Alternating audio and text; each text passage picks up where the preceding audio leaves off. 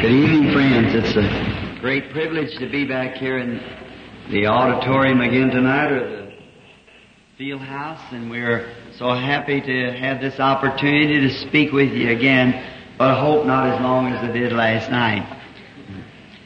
Uh, my son was talking to some of the ministers, and they said, about how long does Brother Branham speak? He said, oh, not too long till he speaks on a subject of Abraham. Sometime he gets this lost.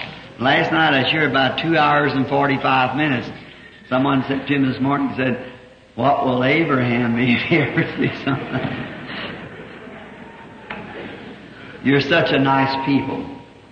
And I like to speak to people that the Word responds to.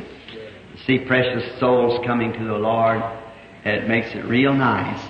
It's one of the greatest joys of my heart. I remember one time when I was a young minister, I, there was another minister friend of mine, his sister. Uh, I taken her home after church one night. We were going up the road, and she was kind of a formal Christian, and nominal, as I would say. And I believe that she believed in Christ and so forth, but she hadn't went as deep as what I think a Christian should go to profess Christianity. And, and she said, how about tomorrow night going to the show? I said, I don't go to shows. and she said, uh, well, said they got a skating rink down here. How about go skating? I said, I don't go skating. She asked me three or four different places, and I said, I don't do that. She said, well, as a young man here, about 22 years old, where do you get any pleasure? I said, in the house of the Lord. I said that.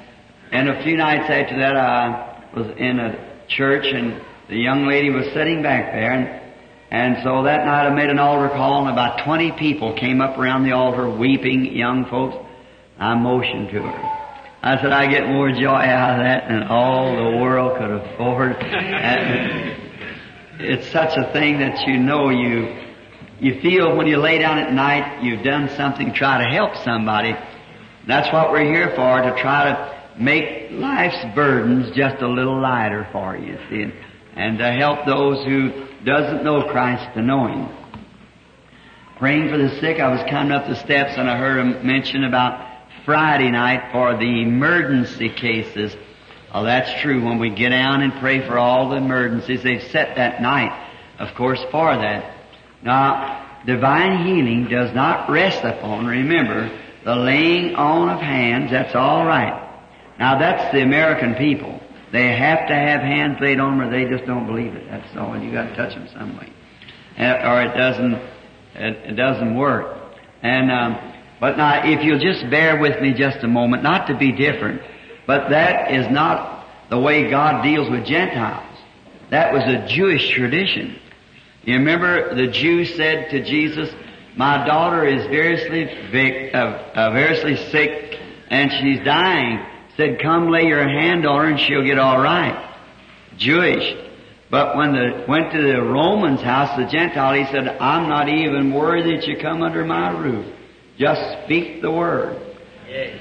And, and Jesus turned around to the Jews and said, I haven't seen such faith as that in Israel. See?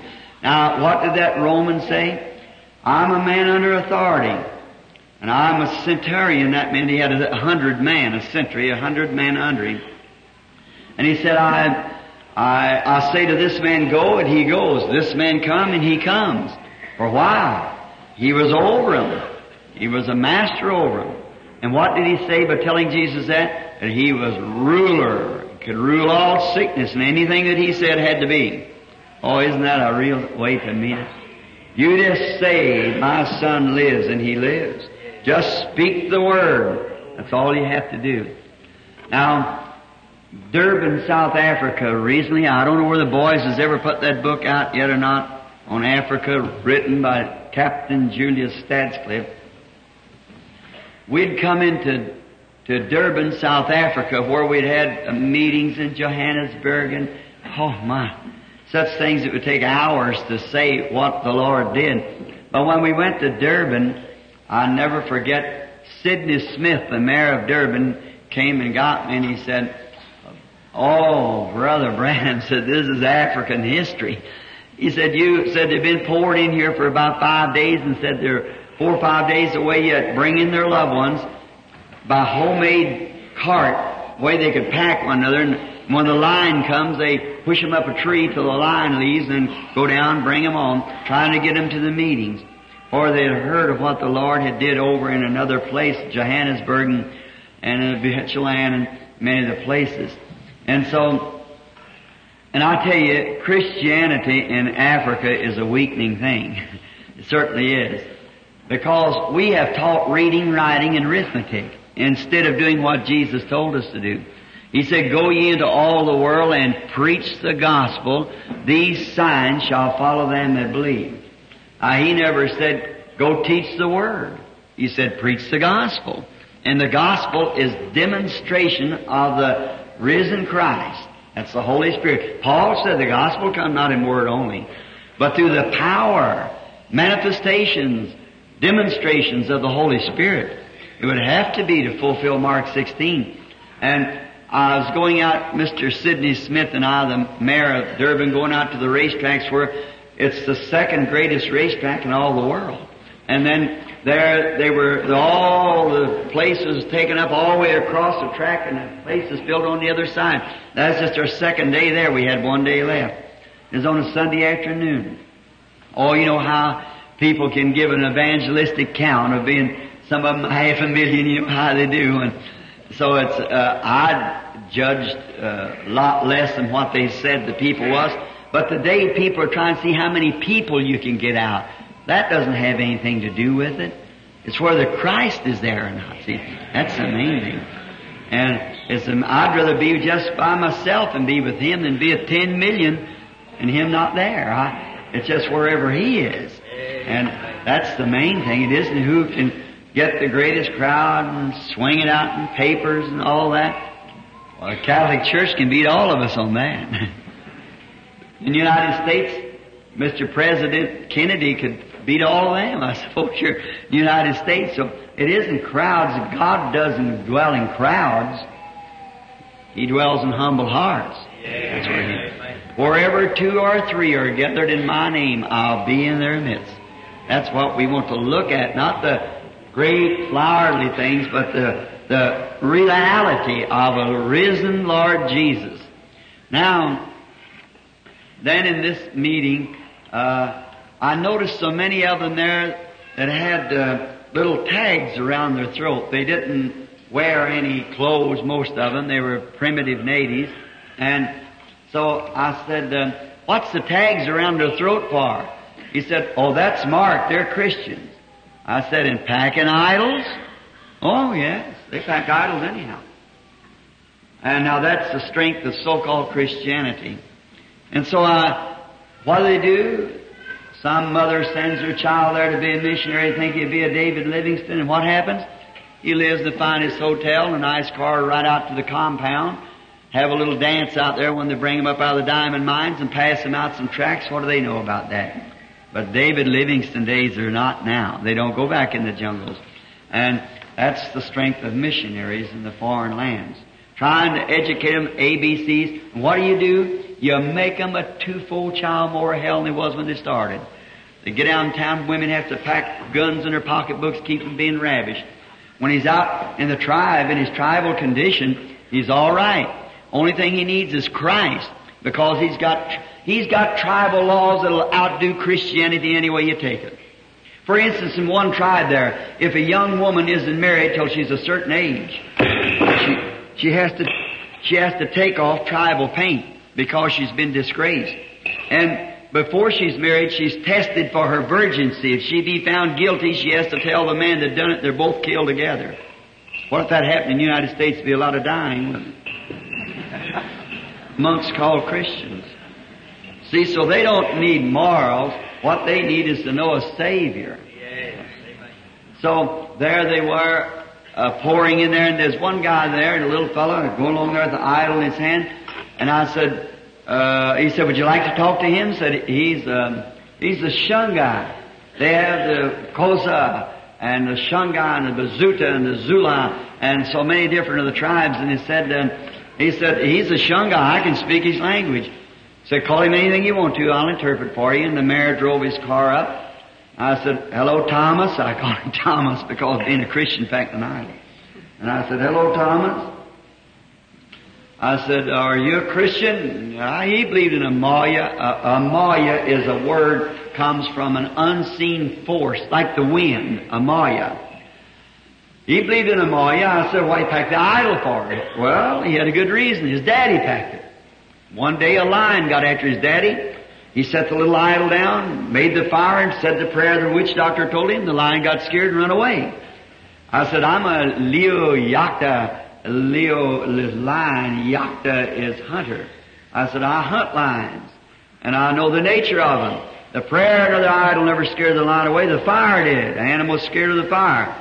Oh, well, he'd pack it anyhow. If, a, if the unseen one failed, this one wouldn't. so there's the strength of Christianity. But when that day, when the meeting started, I sent Billy down to give out prayer cards on mercy. you just couldn't think about such a thing. He didn't even have hardly any clothes on him when he got out. Uh, the people, and they had to have him. I've got a picture of it in colors where they had him fenced off by tribes, thousands times thousands. I had 15 interpreters. When I'd say Jesus Christ, the Son of God, I'd go get a drink of water and sit down to one I used to hear the Pentecostal people speak in tongues, and I thought, my, that can't be right. But after that day, I realized it was right. There's not a sound can be made unless it means, uh, you know, I believe the Bible said something like that. There's no sound without a significance. You see that, that there's a meaning to every sound of something. Trumpet gives the uncertain sound. You see that? So one of them would go, I'd say, Jesus Christ, the Son of God. One would go, and then they go, that's the Son of God, Jesus Christ. And and others that make all kind of funny warbles in their throats like birds, but that meant Jesus Christ, the Son of God. They was interpreted to the tribes of 10,000 Mohammedans there. And so then, they're the kind that's supposed to be hard. They're come from the old Medes of Persia who change not or alter not. And so I met one missionary. He said, think of it, Brother Branham. I've been here 30 years and I got one precious jewel. I said, what's that? I won a Mohammedan to Christianity. That's really something for, for a missionary to win a Mohammedan to Christianity. So that day, when I said, well now we cannot have prayer cards to line the people up, so I'm going to ask a missionary of each tribe to get at least one or two out of each tribe and bring them here to the platform. Well, they had a platform built something higher than this, quite a bit higher, all the way across the racetrack. Big speakers setting up from everywhere.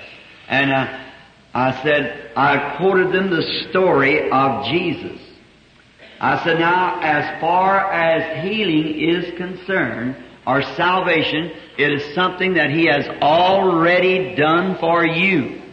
It's yours. You just have to accept it. Divine healing the same way.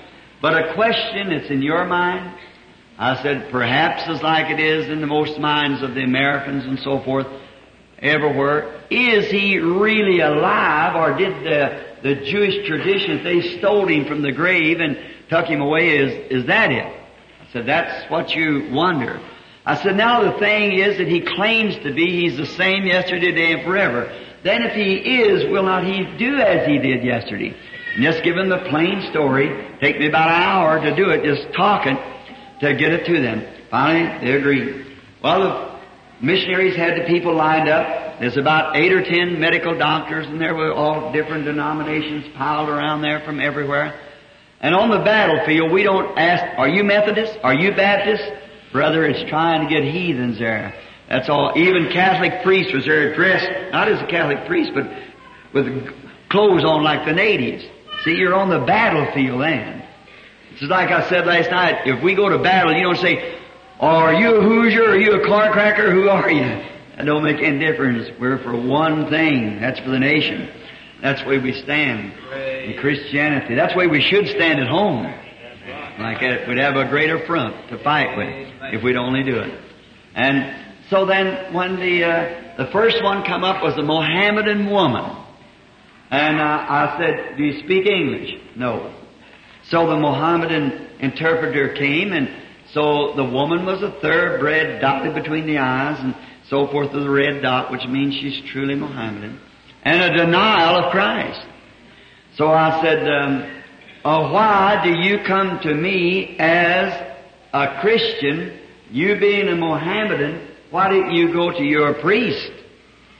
Oh, they believe in God. That's the children of Ishmael. Every morning that great bong rings out there and the priest comes out and said, there's one true and living God. That's right. And Mohammedan is his prophet. We believe there's one true and living God, and Jesus is his son. And they say, far be it from God having the Son, the Spirit having the Son. So they don't believe that. So then, of course, they have to be that way. They're Ishmael's children. So then, um, so then when uh, this woman, I said, why didn't you go to your priest? She said, back to the interpreter always. She said, uh, I believe that you could help me. I said, have you ever read the New Testament? She said, I have. And I said, then, if you read the New Testament, if Jesus Christ is that prophet that was spoke of that should come by Moses, spoke of the prophet that should come, would he be a prophet? She said, he would be. I said, then if he died and rose again, your God, your prophet, is dead and buried and at his grave for 2,000 years, changing guards every four hours. I've been there. A white horse expecting him to come and ride the world down. But I said, he's dead, his grave is there, and he's buried beneath it, and he's gone. And I said, but our Lord Messiah, the prophet of God, I said, the Son of God, when he was here on earth, he, when he left, he set back his Holy Spirit upon the church to do the same things that he did and show that he was still the prophet amongst them. I said, do you believe that? She said, if it is so, I believe it. I said, then as a Mohammedan to a Christian, or a Christian to a Mohammedan, I said, you perhaps, I say in this section is all Mohammedans, there's at least 10,000 of you sitting in here. I said, this woman, I can't speak her language, but now if this Jesus is Messiah, and the Messiah, as I have quoted to you from the Bible what he did when he was here on earth to prove that he was Messiah. And they failed to recognize it, only those who were ordained to life. I said then, if he would be alive and would promise that the works that he did, we'd do also, would you believe that, you Mohammedan people? And they raised up their hands. So I turned to her and I said, looked and I seen the vision. I said, now your husband is a short man. He has a black mustache and your name is, I had to spell it out. I couldn't pronounce it. And she raised her hand, that's true. I said, you were in a doctor's office the other day. The doctor was bald and he was not too older man. He examined you and he said you had a growth or a cyst on your left breast. Your husband waited in the hall for you and the tears run down her cheeks. She said, that's true. And I said, now what, do you accept Jesus as your Savior? She said, I now renounce Mohammed and accept Jesus Christ as my Savior. I said, then in the name of Jesus Christ, I pronounced you healed. Go let your doctor examine you and bring me his testimony. The next come was a woman that was a white woman. She's Afrikaans. Now there's a difference between Africa, that's the dark man. Afrikaans is the Boer, uh, the white man in Africa. And I said, do you speak English? It's a bilingual country. And she said, I do. I said, then do you believe that God sent His Son to die in your stead? She said, I am a Christian, Mr. Branham.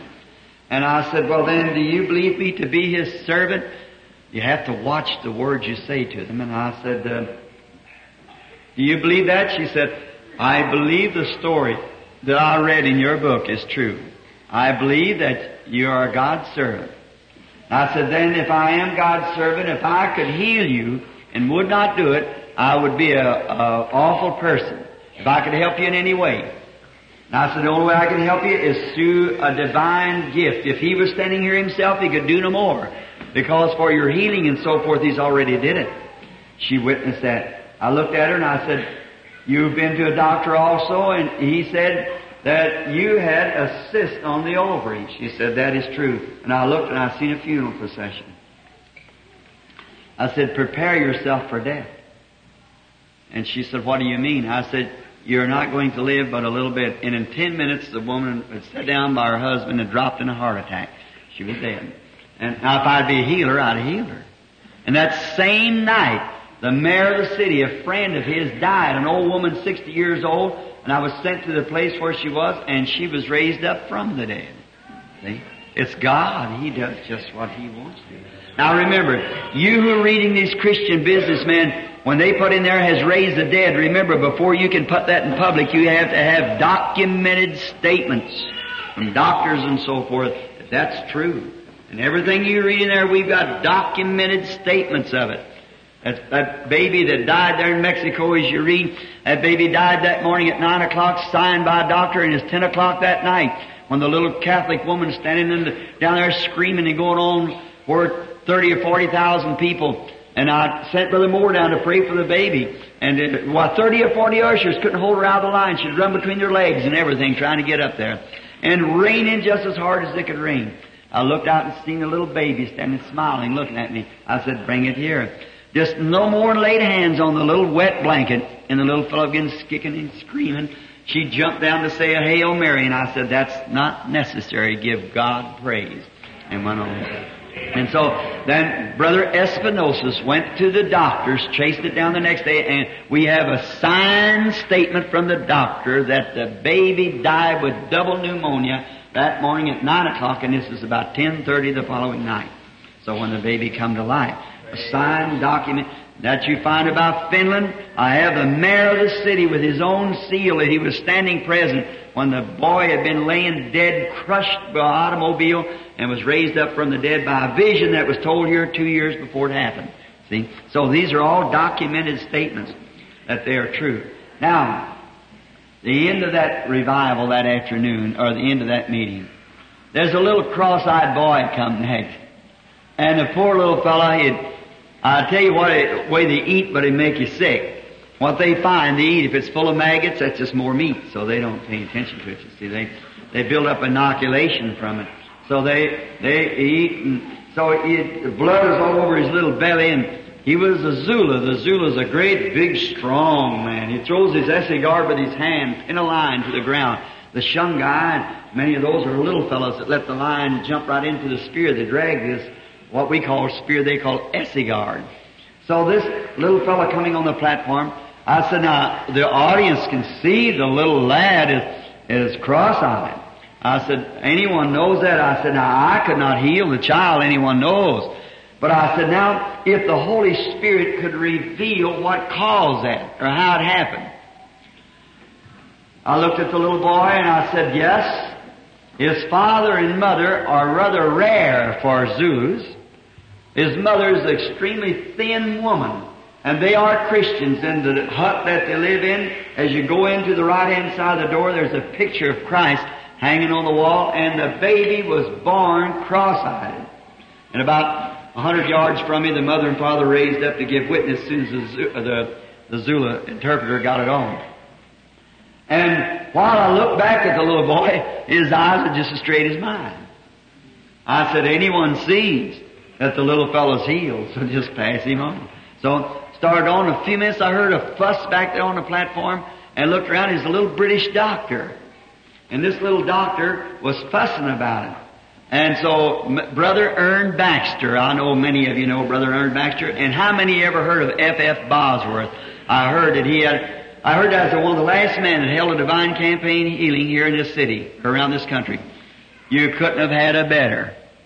F. F. Bosworth, when I, when he was dying, I grabbed him in my arms and cried, My Father, my Father, the chariots of Israel and the horsemen thereof. He was a man who brought dignity and power to the Pentecostal church. F. F. Bosworth.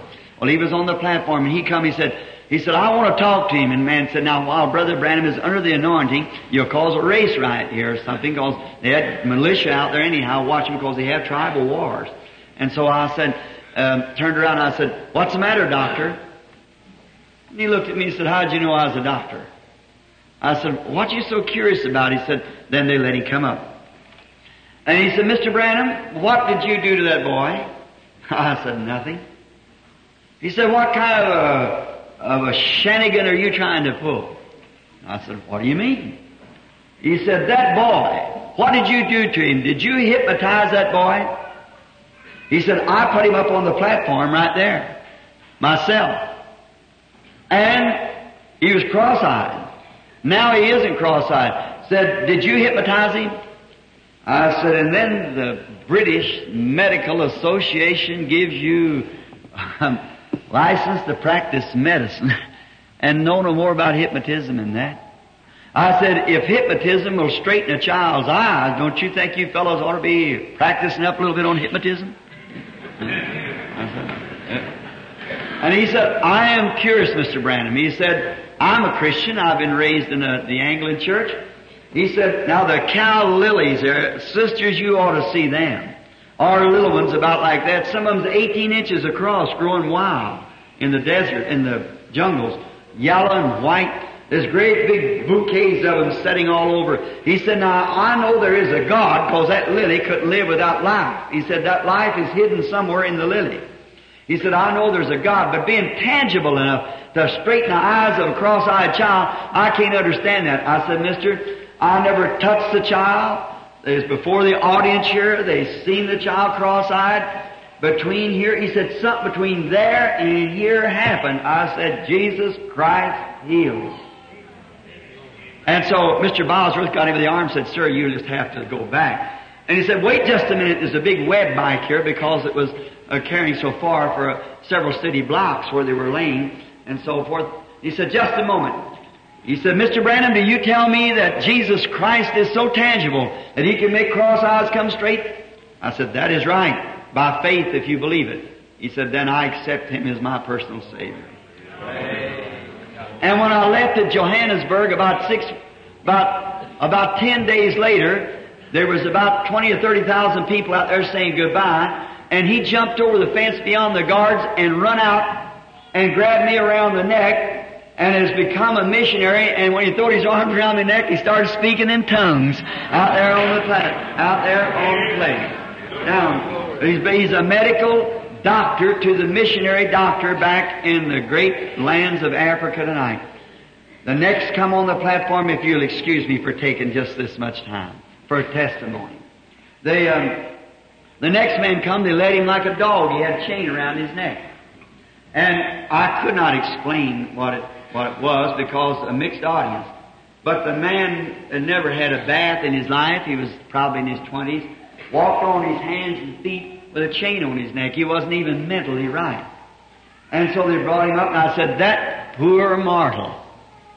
If anybody could help that man and would not do it, is not even worthy of living themselves. I said, I could not help him no more than if the Holy Spirit would tell me what had happened to him. I said, I, I can do that by a divine gift. But if he will believe, I said, then I'll pray for him.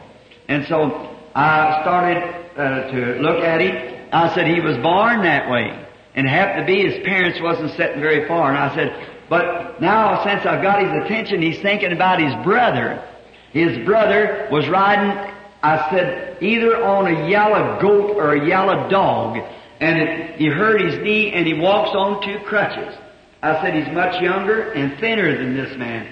But I said, wherever his brother is, thus saith the Lord, is healed.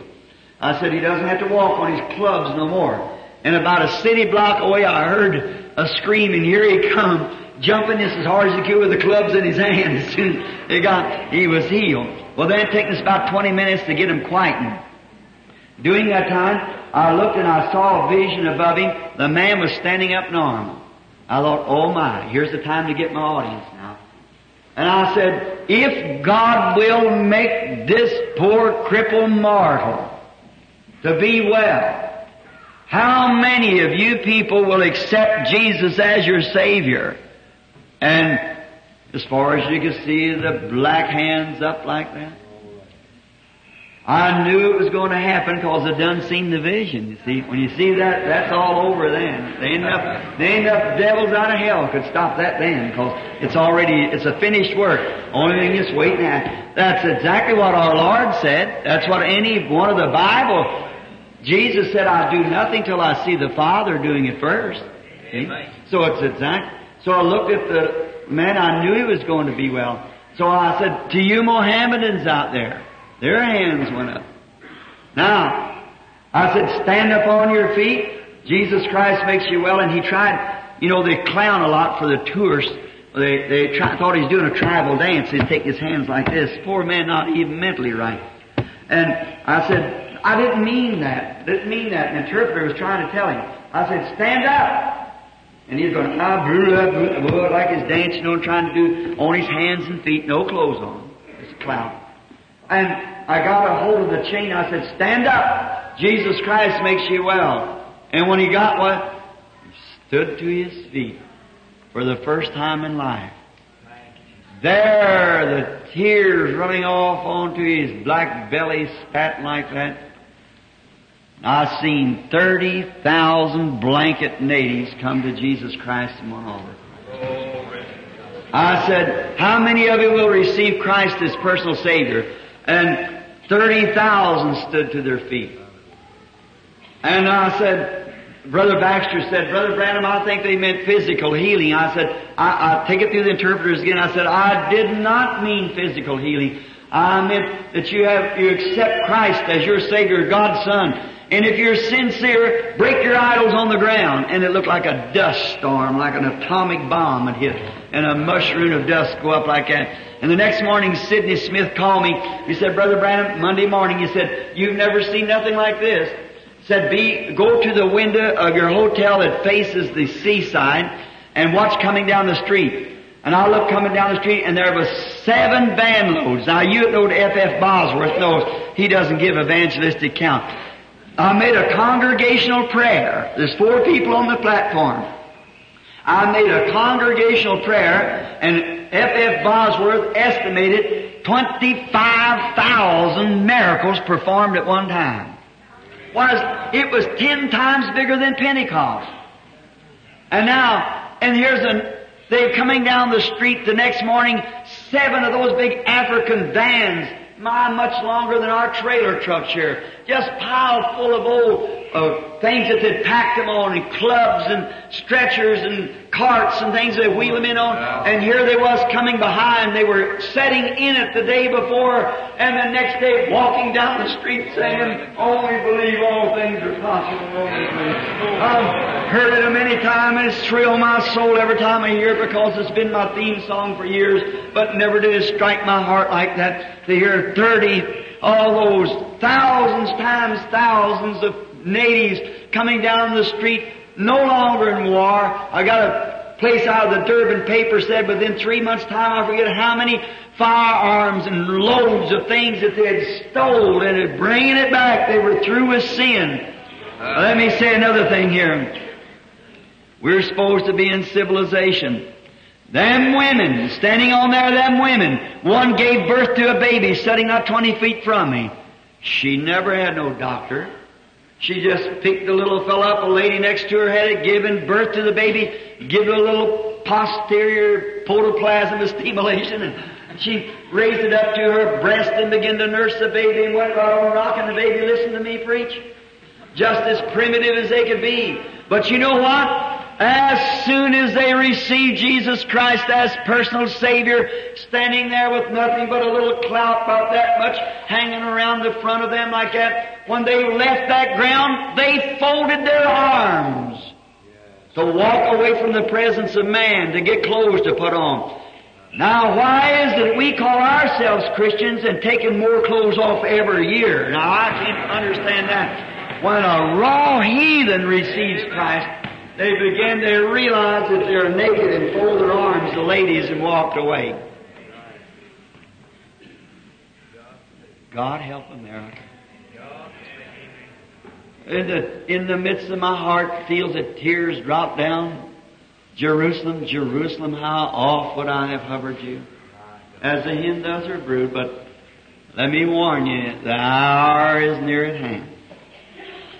Somebody has left a ten dollar bill laying here. I don't think it was for me, so it's it probably is in the collection or something.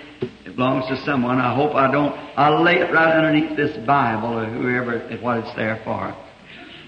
Now I'm sorry to keep you long, but I I I just once in a while like to testify. I'll try not to be over four hours tonight in this if I possibly can help it. Now, and if I'm over that, somebody pull my coat. If I'm, I don't mean to joke, but I just said that cause intention. Let's clear up now. And before we approach the Word, let's approach the author. How many knows Booth Clibborn, William Booth Clibborn? Oh, he's an orator. Preaches in seven different languages and he's a bosom friend of mine. He wrote my favorite song, Down from His Glory. And he's a, oh, he wrote, Behold the bridegroom cometh in many of those songs. He's an Englishman. But he's up in Oregon now. He's a fine man, real good man. But he's such a, oh my, he know, he can preach the Bible in Greek, preaching anything he wants to. He, he preaches in seven languages. So one day he and I was at Shreveport with Brother Moore, and we were discussing something, and I had the opposite side of the argument. And I said something about to Brother Booth, and he said, but listen here, young fella. He said, you just don't know your Bible. I said, that may be true, Brother Booth, but I know the author real well. he said, now isn't that cute? Said Jack, you have to love him. so I'd rather know the author than know his book because he will reveal the book if we know the author. So before we get into the book, let's speak to the author with our heads bowed, if you please. Great, omnipotent, eternal, infinite God, we humbly approach thy throne of mercy because we've been bidden to come by the Lord Jesus. By saying, if you'll ask the Father anything in my name, I'll do it. Then we come with a blessed assurance of knowing that we will get what we ask for. There isn't one shadow of doubt in our hearts. If there is, forgive us, Lord, for it's sin to disbelieve God's Word and His promise. We ask that the Holy Spirit will come with us tonight. We'll get into these few arranged words from the context of this text that I have drawn tonight to speak to this, the purchase of thy blood. And I am aware, Father, that how I would feel if I held in a glass tonight two drops of the literal blood of your precious Son. How I would hug it to my heart. Have to hold it sideways to keep my tears from dropping in it to know that it was that blood that saved me, healed me. By that blood I become a son of God by His grace. How I would cherish it and be careful that I, I set my foot just right. I wouldn't want to make a stumble to spill it for nothing. But Lord, tonight, in your own sight, you have put into my hands a greater treasure to you than that blood. For you have put into my hands tonight the purchase of that blood. For truly you thought more of your people than you did of your own blood because you shed your blood for them. Then how must I approach them, Lord? Sincerely, honestly, full surrendered heart, with assurance, waiting on the Holy Spirit for the anointing, that the words that I say will meet me in my face at the day of the judgment, when your children stands there. God have mercy on us. I pray that you sanctify the speaker and the hearer. Anoint the words that it might fall into the hearts of the people, that it might bring forth a hundredfold. This is our objective. Our motive is to see the kingdom of God go on. God, we believe it's your will, so may it come to pass that we will see Jesus Christ save sinners, bring home backsliders back to the fellowship, and heal the sick through faith in His name. Amen. Now laying aside all of our thoughts, the little things that we might have thought or said, let's approach this in a divine order. I like to read the Word because that my Word will fail, I'm a man. But I read His Word, then if nothing else, you get nothing else, you'll get something when I read the Word. In Matthew 12:42, we read these words. And the queen of the south shall rise in the judgment with this generation and shall condemn it. For she came from the uttermost parts of the earth to hear the wisdom of Solomon. And behold, a greater than Solomon is here. I'd like to take that for a text. A greater than Solomon is here. now, Jesus had been rebuking his generation for not believing his ministry.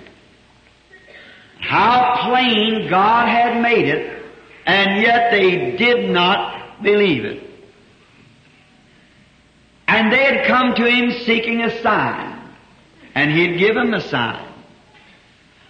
And they knew and was taught better never to try to believe a straight theology because there's too much, too many of that.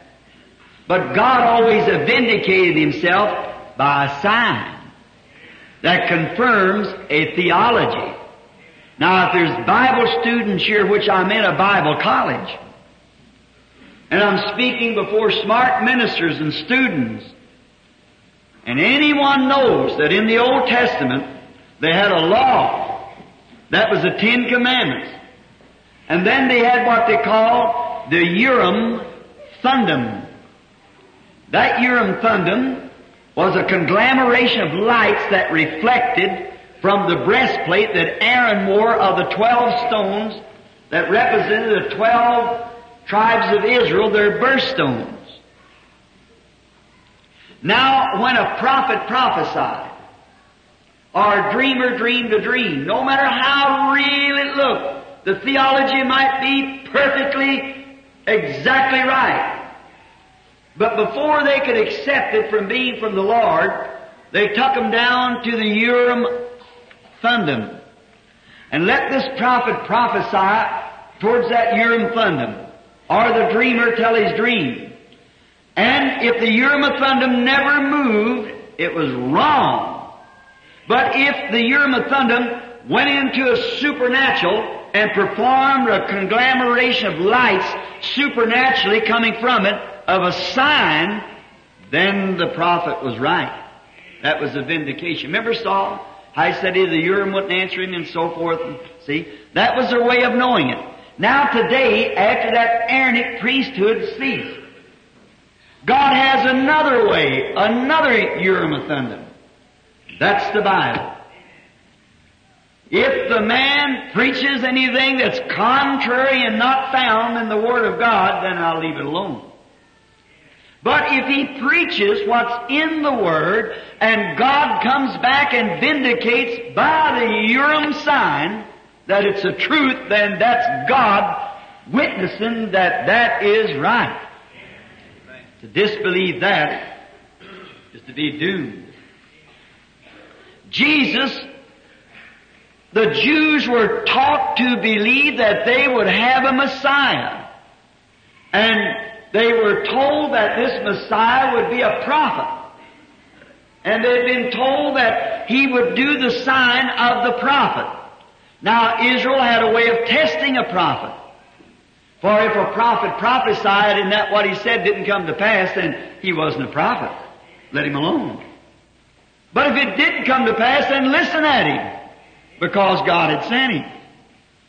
Now, and this Messiah was the chief and God of all the prophets. He was over all of them. God only had one major prophet in any generation. There never was two on the field at one time. Elijah and Elisha walked arm in arm, but he never become fully a prophet until Elisha's robe dropped upon him. That's true. See? They had minor prophets and so forth, but a prophet is a man who's born and predestinated and foreordained for that generation. The Bible teaches that. That's Right? By God's foreknowledge, He set a certain person for that. Now, then when Jesus came and fulfilled all the words that He was supposed to be, that prophet, don't you know they asked Him, who does man say I am? What does they say? Are you that prophet, they said? You've said it. The, or, uh, we're looking for a prophet. The woman at the well, as we talked of the other night, said, We know that when the Messiah cometh, He'll be that prophet. He's that anointed one. He'll show us the sign of the Messiah. Jesus said, I'm he that speaks to you. She went into the city and told the man, Isn't this the very Messiah? He told me the things that I've done. And the man believed on him. Now remember, he never healed any sick because he was God. He knew that Philip was coming down to heal the sick after Pentecost. He just talked to him, never performed one more miracle, but that proved that he was the Messiah because he knew the secret of the heart. Now how many believes in this audience with you Methodists, Baptists, and Pentecostals, and whatever you are, how many of you believe that the Bible is true in St. John 1 where it says, In the beginning was the Word, and the Word was with God, and the Word was God, and the Word was made flesh and dwelt among us. Is that right? That was Christ. How many believes then Hebrews 4 where it said, the Word of God, which is Christ, is that right? He is the living Word. The Word of God is sharper than a two-edged sword and even a discerner of the thoughts of the heart. Back to the Word again. And the Word is with us. Now how does the Word of the Lord come? The Word came to the, the Word of God came to the They never questioned. Because he had the word of the Lord because what he said come to pass. So it was the word of the Lord. And Jesus come performing that and they called him a fortune teller. Beelzebub, a devil. And calling the work of God a evil spirit, he said was blasphemy of the Holy Ghost and would never be forgiven in this world nor the world that is to come. No wonder he was rebuking them. Telling them.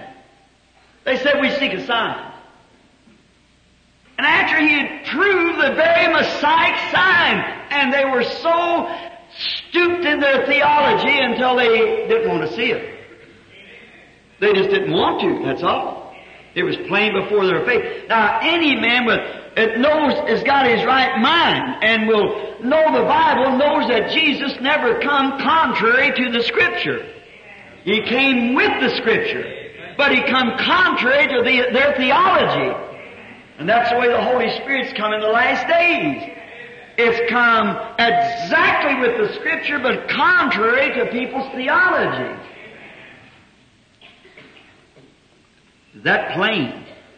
That it comes that way. Now, he was rebuking them because they did not believe his Messiah sign. And it called it an evil spirit. Read just the, the rest of the chapter, the first of the chapter, and see what had happened.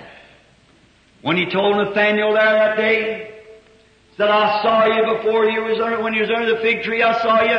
Nathaniel being a ordained man to eternal life, he said, Rabbi, thou art the Son of God, the King of Israel. He said, Blessed art thou. See? Because I told you this, you believe you can see greater things than this. See, he's ready then to move on up into another sphere. As soon as he, he see greater things. Said you'll be able to see the angels descending and ascending upon the Son of Man. Now, cause he's coming into higher heights, if you that's just accepted Christ by justification, accept Him by sanctification to clean up your life, you're still smoking. Watch what happens, how much different. You look back to justification. You just standing justified, never received the baptism of the Holy Ghost, step up into that sphere, and then look back down at the rest of it. See? Just keep walking. Glad you while you get so light, you just can walk on up into that.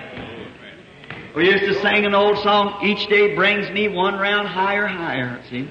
That's, that's what we ought to do. Never build the same fire on the grounds the second night. Just keep climbing higher, higher. I was in Phoenix a few days ago and they sang a little song of going up, up, up. And said he went up till he struck the Milky White Way. That's what we got to strike. And then he took a home run when he hit the Milky White Way.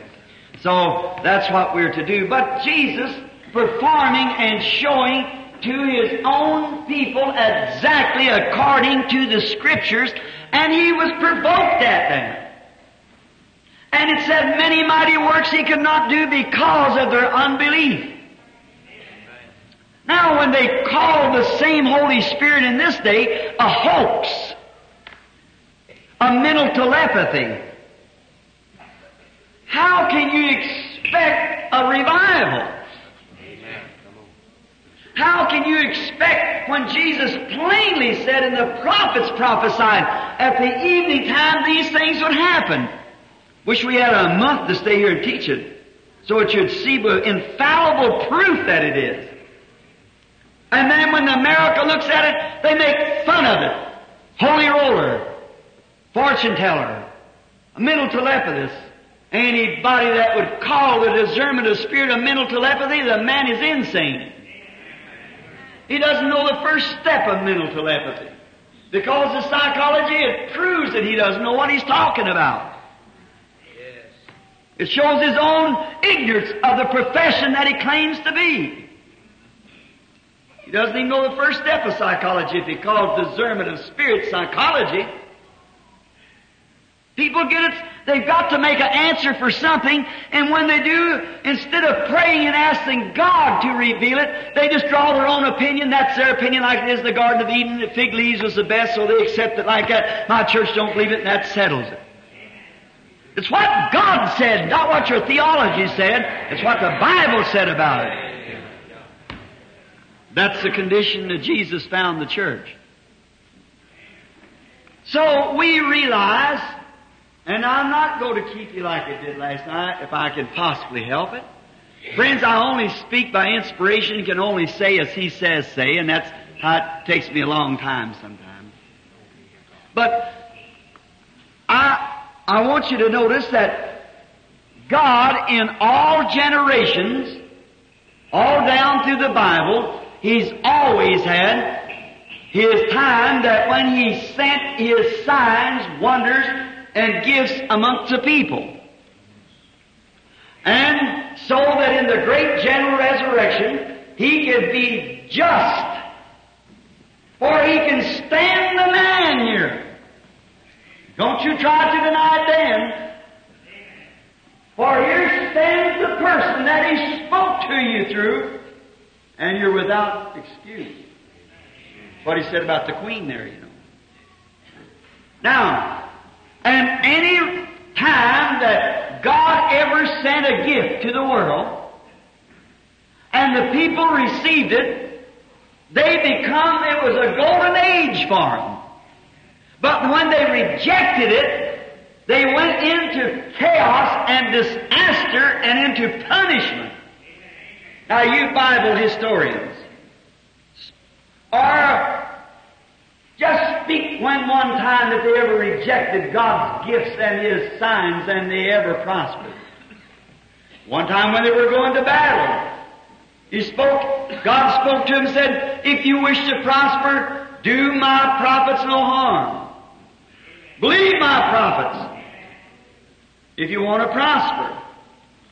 Well now, we know that if this United States of America would accept the gift of God that's sent to it, which out of America has went evangelists and missionaries that started a healing revival worldwide as the angel of the Lord 31 years ago spoke down there at the river when that light pillar of fire hung there and the papers packed it, mystic light appearing over a local Baptist minister, a boy while baptizing 500 at the Ohio River, and he said, if John the Baptist was sent to forerun the first coming of Christ, this message shall forerun the second.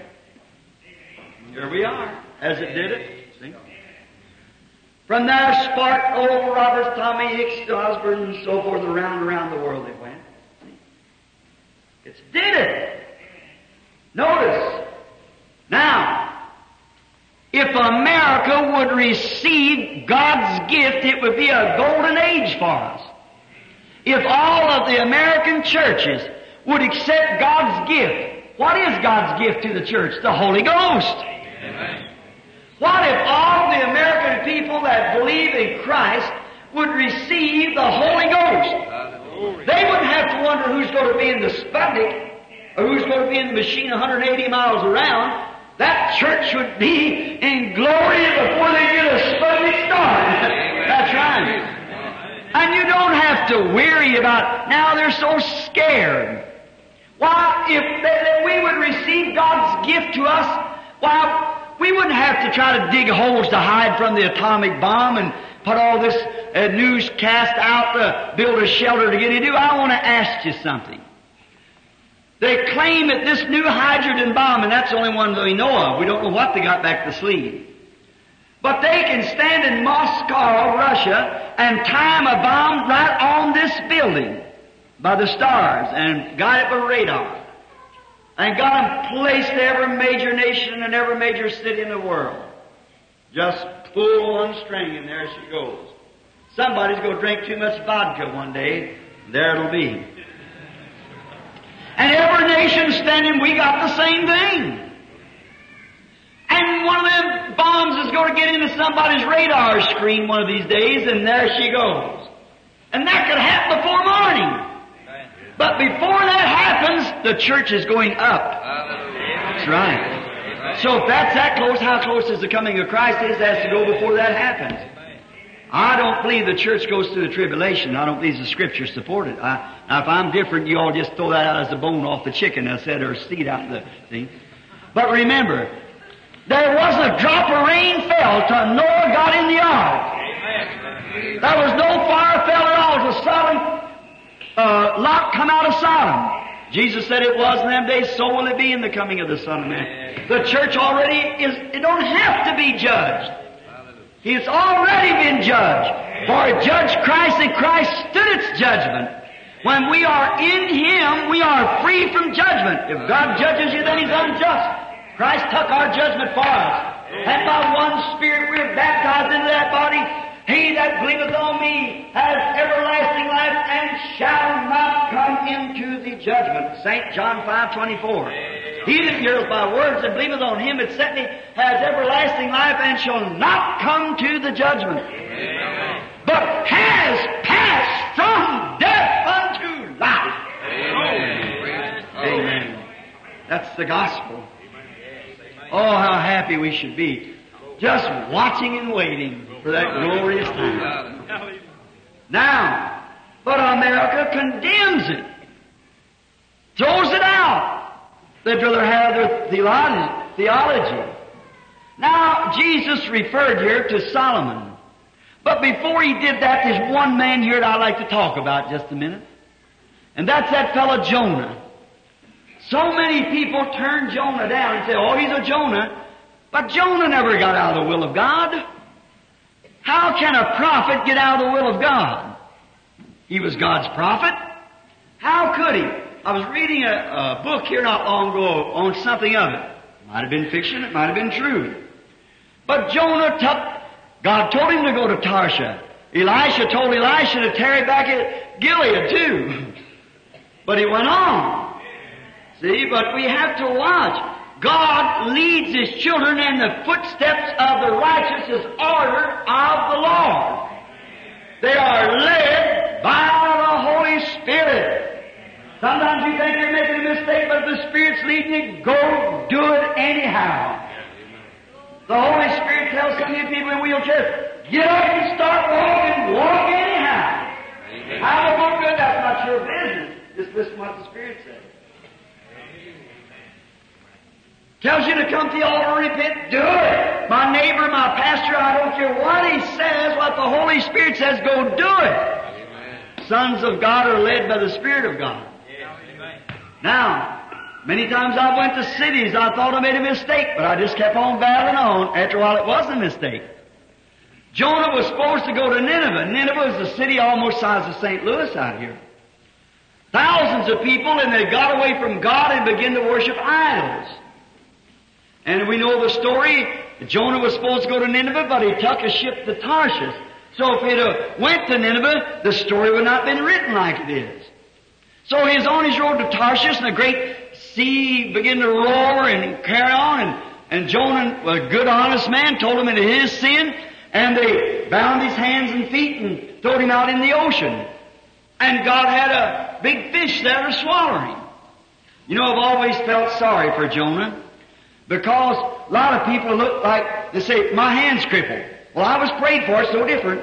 My tummy hurt, no different. As long as you look at that, you're not going to be any different.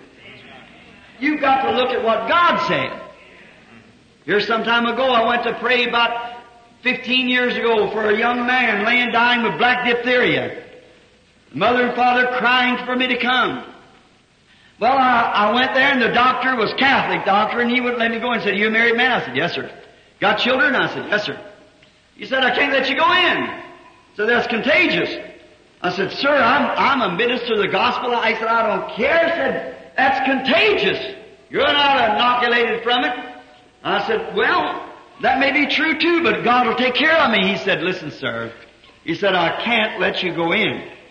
And I said, well, the mother and father standing there crying. He said, the boy's dying. He's been dying for the last 24 hours. I said, I want to ask you something, doctor. Now we differed in, in theology. I said, you being Catholic and me Protestant. But I said, we're worshiping the same God. You're just taking a different road. But I'd like to ask you something. If that was a Catholic boy laying in there dying, and the priest was standing here, and that boy was crying, wanting, and the father and mother begging for that boy to receive the last rites of the church, would you let him go in? He said, well, certainly. I said, I mean as much to them as the priest would to that, the Catholic boy. And he said, but wait a minute. The priest is not a married man. You are. And I said, if I'm willing to sign a statement that I'm, I'm responsible and it won't happen to me. I finally persuaded him and he dressed me up like a Ku Klux Klan and, and all over my face. And I went in there and there's a little nurse there and the boy had been unconscious for uh, two days. And I do not understand anything about medicine, but anyhow they put a cardiogram test on him and some kind of something went all the way down the hand and he was just barely living. I forget how many times his heart was beating per minute. And um, so the old father and mother standing there said, "Oh," I said, "Mother, look, Brother Branham's here. It's going to be the Lord's going to heal now." I prayed for him. I said, "Heavenly Father, I come here now as your servant. I come with faith. Uh, you let me in by some means. Beyond that, doctor, he uh, squeezed over a little bit and let me come in. And now I lay hands upon this precious dying boy and I call for his life to be restored to him in the name of Jesus Christ. I got up and the mother and father began to hug one another and saying, isn't it wonderful, mother? And I said, you believe? Oh, said, certainly. So went on, I started out, and the little nurse walked over there, and they were just shouting and praising God for the boy's healing, and never moved. And the mother, the little mother and father rejoicing. So the nurse come over, she said, sir, she said, I believe in, in faith myself.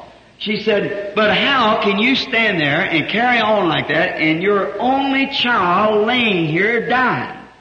Oh, the father said, he is not dying. He's living. He's going to live. Why, they said, how do you figure anything like that? Said, why, he's living, sure. She said, listen, sir, said it's good to have faith and we all believe in faith in God. See, there you go back to that hybrid theology again. And said, but said, when that hand, whatever it was, now if he's a doctor present, I don't know what it was, but somehow, everyone that ever went down that low, that heartbeat with this disease, it never has been known in history to ever come back again. The sainted old man put his arms around the little nurse's neck. He said, honey, said, you're trained to watch that machine. That's what you know about. Said, I don't blame you. That's done a lot of good things. He said, but you see, it depends on what you're looking at. Said, you're looking to what that machine says. I'm looking at what a promise of God says. And that boy is a missionary in Africa tonight, the father of two children preaching the gospel. It depends on what you're looking at. The Bible, the Christian looks at the unseen, not what you see here, but what God said. It's a promise. Don't care what science says or anything, it's what God said. You, know, people talk about symptoms. I think Jonah had the worst case of symptoms I ever known of. Remember, he was in the belly of a whale. And now he was way out in the ocean a couple days journey. Perhaps it was 40 fathoms deep there. And there was a storm on the sea and his hands was tied behind him. And you know what he was doing? The fish, when it feeds, he gets a belly full, he goes down to the bottom of the sea to rest. Just feed your goldfish and see what happens. He goes down to rest. So he had this prophet in his belly, so pretty well filled up. So he, he went down to rest. And there he was with his hands tied behind him. And if he turned over in the vomit of the whale, when he looked this way, it was whale's belly. This way was whale's belly. Everywhere he looked was whale's belly.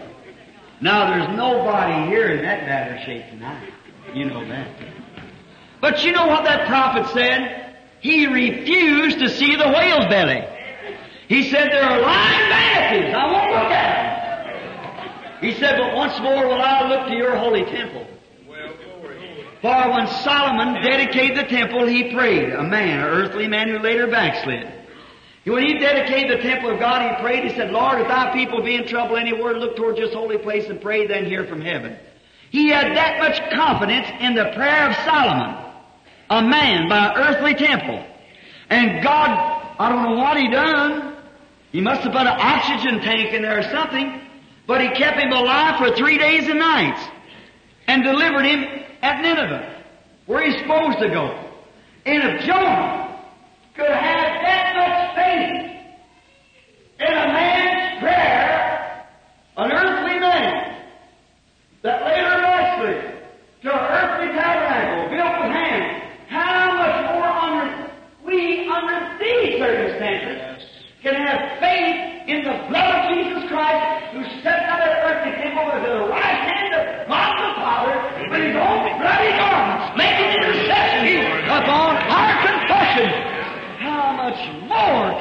deny any symptom that's contrary to the faith of God that's leading us? How can we do such a thing? Now, to tell you, Jonah wasn't altogether that, but he also, Jonah was in the will of God. Now, the people have begun to worship beasts and animals. That's what heathens do. Worship animals. I see all these people, these little old dogs around practicing birth control. I believe it's just about got back to America again. So then we come back and we find that they worship the god of the sea was a whale. They were fishermen by occupation. All the men were out fishing with their nets. And one day about 11 o'clock today, here come the sea god in. The whale raised up out of the sea. All the men got scared because the great sea god was coming in. He rode up to the bank, licked his tongue out for a gangplank, and the prophet walked right off. Go for it. And began to prophesy, repent or this place will perish in 40 days. Right down through the street he went with his bald head shining, repent or this place will perish. Repent or the place will perish. Sure, the God spit the prophet out. Sure. God knows how to do things. He knows just how to make everything work right. Jesus referred to him here. A wicked and adulterous generation seeks after signs, he said. Seeking after signs. But he said, they will receive a sign, for Jonah was in the belly of the whale three days and nights, so the Son of Man. Now I want to ask you something quickly now, because I see we got to hurry. I want to ask you something. What generation was he talking about? How many know the Scripture always has a compound answer? Sure it does. Out of Nineveh, out of Egypt, I've called my son. Matthew 3. Run that reference back. It was Jacob his son he called out. Also Jesus his son. See? All right. Now, if he was talking about a wicked and an adulterous generation, it was this generation. A wicked and an evil, an adulterous generation. And he said they would receive a sign. Now put on your caps. Put on, open up your heart. Besides that, put a spiritual funnel out to catch it. Remember, he said this wicked and adulterous generation would receive a sign. What kind of a sign? The sign of the resurrection. You get it? Christ alive tonight among us. Doing the same things that he did. A wicked and adulterous generation will receive a sign of the resurrection. That's exactly, exactly what the scriptures promise. Will receive a sign of the resurrection. Now quickly to my closing thoughts. Wish we had more time, but we haven't. Then he come to Solomon. In the days of Solomon, now give me your undivided attention for about ten minutes. In the days of Solomon, it was a golden age. God gave a gift to the earth. It was a gift of discernment. Solomon had a discernment. How many knows that? And he could discern because it was from God. The Word of God was with Solomon. He could discern. Well, all the people rallied around that gift. All my and any minister knows that was that was Israel's golden age. No wars, and they built the temple, and everything was at peace, and everything. The because they received the gift that God sent. And them days they didn't have television, thank the Lord. But they and they uh, the only way they had to to carry news was from lip to ear. And every caravan passing through would hear about this great gift. They'd go over to Solomon's church and look at it, then go back and take it to the nation till his fame scattered everywhere. Way down in Sheba. Mark it on your map how far it is. Plumb down across the Sahara Desert. People coming through down there, there's a little queen down there. And she heard of the fame. Everybody would come through and pass through Egypt, said, oh, or pass through uh, uh, Israel say, you should go up into Israel. Oh, their God is a living God. He's moving among them. They got a man up there anointed with His Spirit, and He does things that a man can't do. It's a supernatural. And the little queen began to hear of it, everybody talking of it. What if we just go talking about our God like that? How He gives the Holy Ghost and peace and joy, understanding. Oh, wouldn't it be wonderful? Now, faith cometh by hearing the Word of God. Now, her little heart began to hunger. You know, you can't talk about God unless it makes your heart hunger if there's anything in you anyhow. So her little heart began to hunger. Oh, I wonder if that's true. Next caravan come through. Ha, ha, ha, have you been up in Israel? They tell me they got a revival going on up there. Yeah, yep, yep, yep. Did you see? Yeah. Oh, I tell you, I never seen such. Why, there's not a human being on earth ever was known of. That wisdom, that discernment is perfect. Did you see it? Oh, it worked on me. I know it was, see. Sure, it was wonderful. Oh, you ought to have seen it. Oh, that man, he, he, why, it couldn't be the man. I, I felt his hand, I shook his hand. He wears clothes like we do. But he's anointed with the Spirit of God. And he gives God all the praise. He said God give him the gift to lead the people. Oh, how everything's glorious. You should see it. Faith cometh by hearing. Now today we say, ha, hmm, we're Methodists, we're Baptists, we don't do that kind of stuff. No. That's the reason we don't get nowhere. Holy rollers, that bunch of Pentecostals, nah, nah, nothing to that. Bunch of holy rollers. See, go ahead. Our name's on a bomb out yonder somewhere. We, we get it. We'll get the reward. Don't worry. So then, they did the day they rejected Jesus. They did the day they rejected the rest of them. Rejected Noah and all down through. And God never fails. He's always the same. So we'll get it. Now, we notice the first thing happened. Now let's just watch for a, a few more minutes. Now, the little queen began to thirst, hunger and thirst. What did Jesus say? Blessed are they that do hunger and thirst for righteousness. Just even where they got it or not, they just thirsting for it. You're blessed. So she said, I must go see. So now the first thing she does, she has to go see her, her pastor, her bishop, you know, before she can come. So, you know, she's a dignitary, you know. So I can see her go up and say, Holy Father, they tell me that the Israelites up there has got a revival going on, and their God has come down living in a man, and he's got a powerful discernment, and there's nothing like it. My daughter, I am the Holy Reverend Father. And you really understand that if there was anything in the supernatural line going on, our church would have we still have them, you know. So, um, uh, don't up that bunch. That's a literate bunch up there. There. There's nothing like that. That's just a make believe. There's nothing to it. Don't go up. Well, she said, look, if it was in our church, then why I seen it in our church? That's a good question.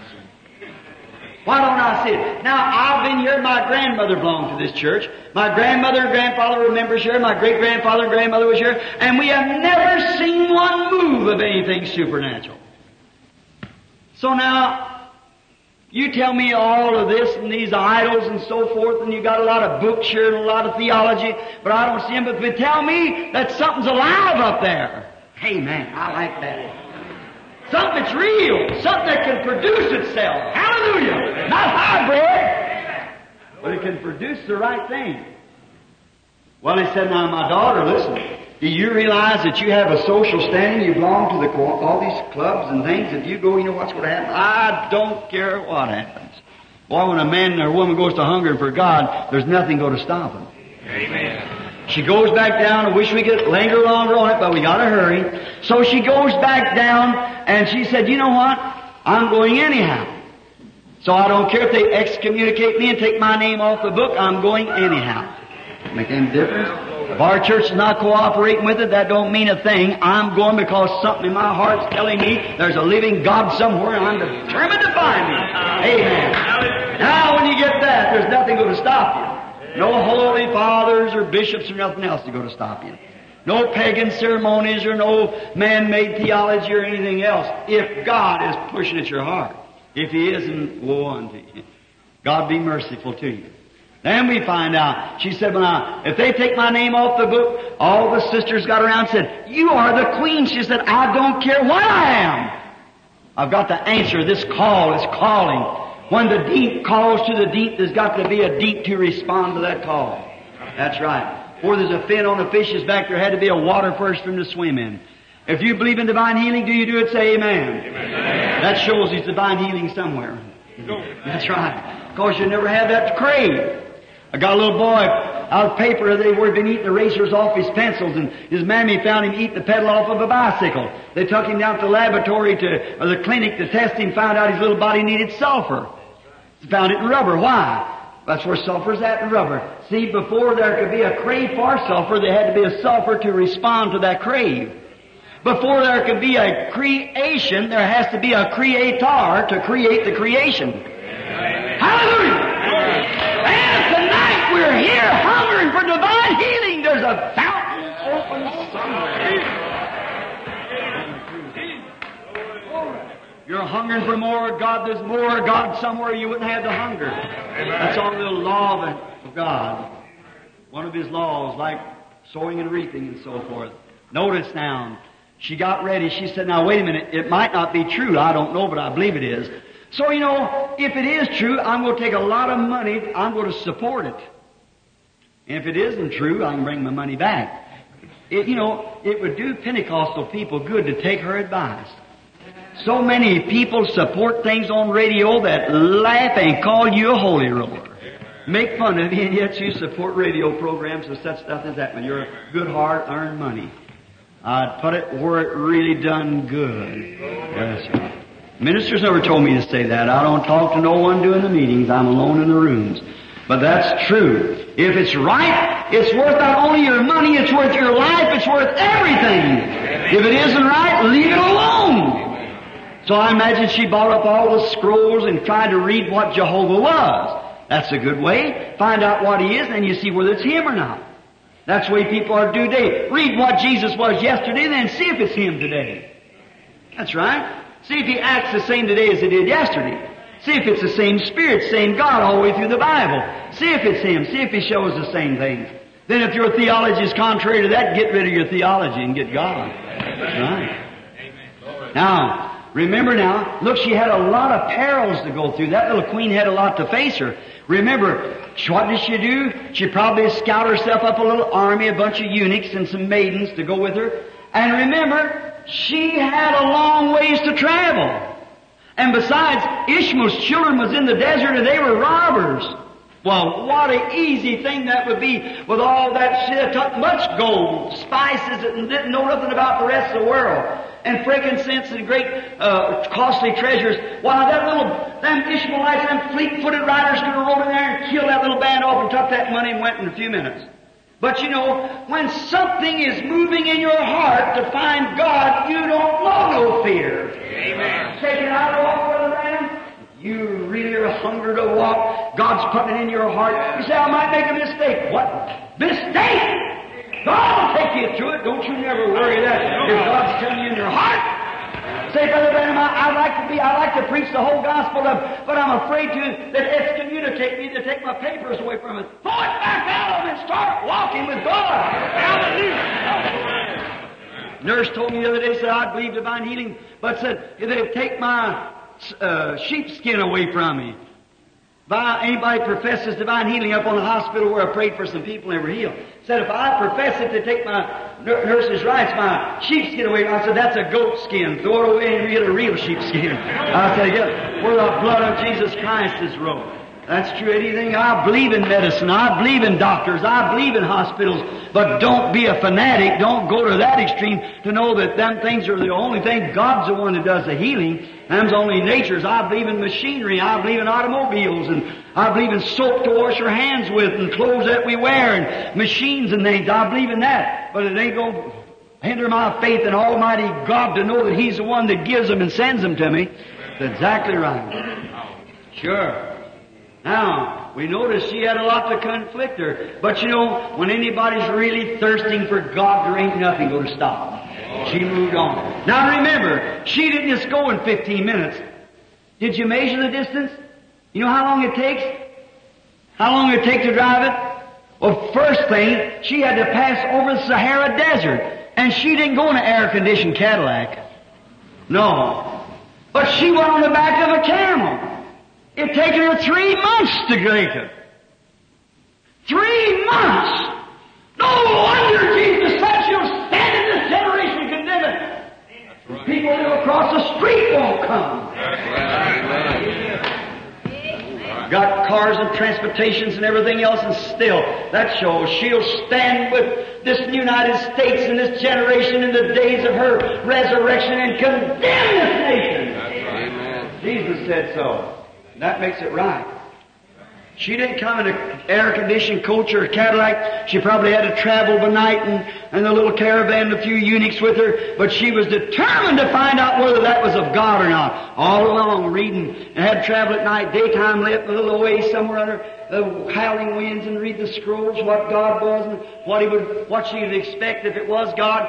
And when she finally got there, now she never come to stay like some people at, uh, Bloomington or so forth come. They'll come in, sit down a minute. I'll go. Somebody, my maid, my so and so, they asked me to go. So I guess I'll go. But if he says one thing contrary to what I believe, I'll stomp right out. That shows your ignorance. Amen. That shows what kind of a home you was brought up in. I was brought up in a mountain home in Kentucky, but my mammy raised me better than that. To give respects. If I come, I'd stay to listen at it, or I wouldn't come at all. But get right up and st- first thing he says, I don't believe. Away I go. There you are. Go right ahead. Then, but she come to stay when she finally arrived at the gate. What did she do? She unpacked the camels, fixed her tent, and prepared to stay till she was satisfied, looking through the scriptures until she examined it to see where it was right or not. That's the way we should do. No wonder she'll condemn this generation. She's got to. She's, she'll condemn it. She stayed. Not say, well, if they preach over 20 minutes, brother, I'm gone. but she stayed for day after day. She come because there was something in her heart pulling to her. You say, but Brother Branham, it might mean I'll lose two hours sleep. It meant a kingdom to her. But it meant life to her also. You think I'm hard, but I'm not. I just want you to know truth.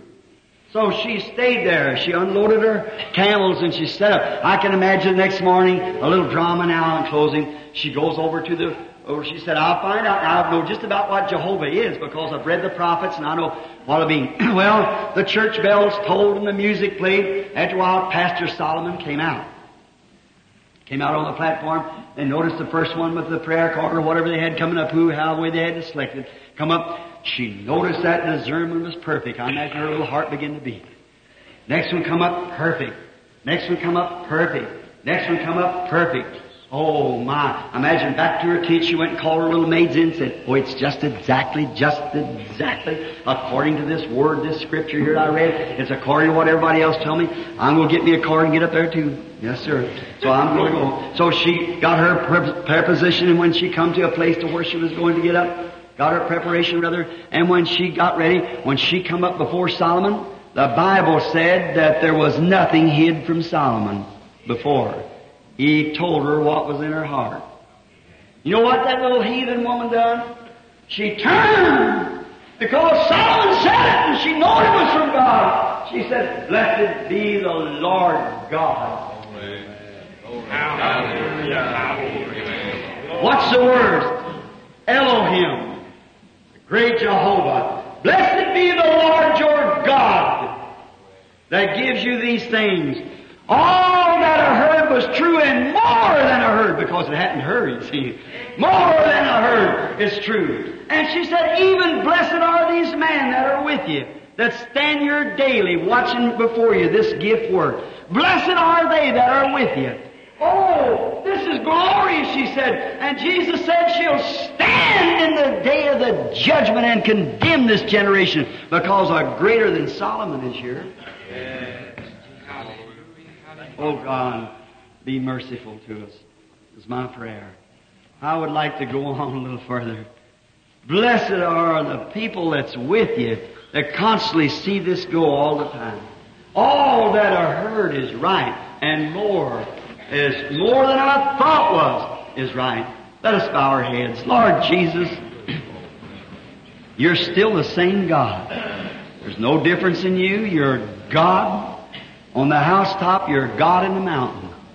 You're God in the valley, you're God of the sea. You're God of heavens, you're God of creation.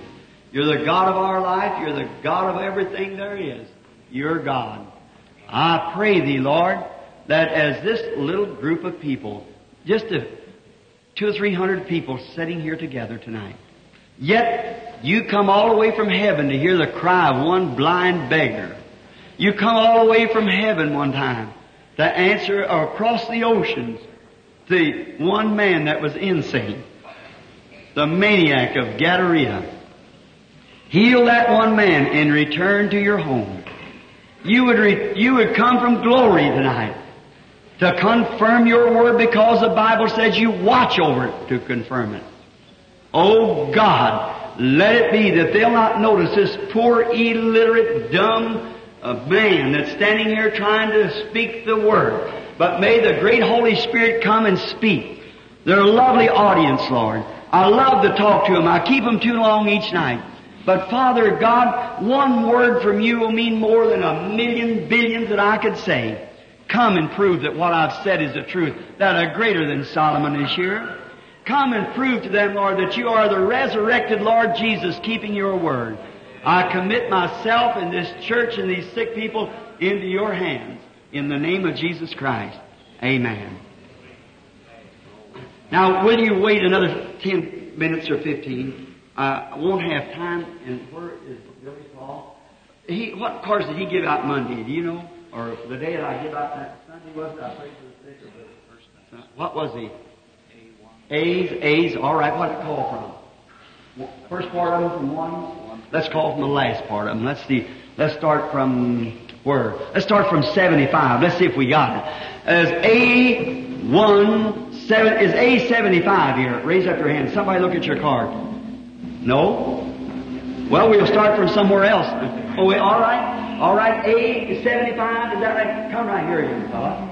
A76. Where's it at? All right, mister. A77. Raise up your hand. We'll get to all of them. We just have to call them as we can. 77, where was it at? 70, 77, 78. Who has A78? Come here. 78. Now there's something wrong somewhere. 75, 76. Who's got 77? 76? He's got 76. Who has prayer card A76? All right. Somebody raise their hand wrong. Don't do that. You get us confused. All right? 76, 77, 78, 79. 79, raise up your hand, please. All right, 80. Now, if you can't get up, you people in the wheelchairs, you got prayer cards? Yeah, well, you don't have to have prayer cards to get healed. This is just people coming to the platform. Now, 71, or where did I start now? 75. 75, 76, 77, 78, 79, 80. 81. 81, raise your hand. 82, raise your hand. If you can. 83, 84, 84, all right, 85, 86, 87, 87. Look at your neighbor. It might be somebody deaf and can't hear. Look at your neighbor's card. Look in the wheel. Where, got it? All right. 87, 88, 89, 90, 91, 2, 3, 4, 5, 2, 3, 4, 5, 96, 97, 98, 98, 98. Did I, I missed it. 98. Raise up your hand. 98. A prayer card. And you're sick and you want God to heal you. Raise up your hands. Raise up your hands. We go. Now, please, don't be in no hurry. Just, just keep quiet just a few minutes. You'll, you, it'll, what could be any more essential?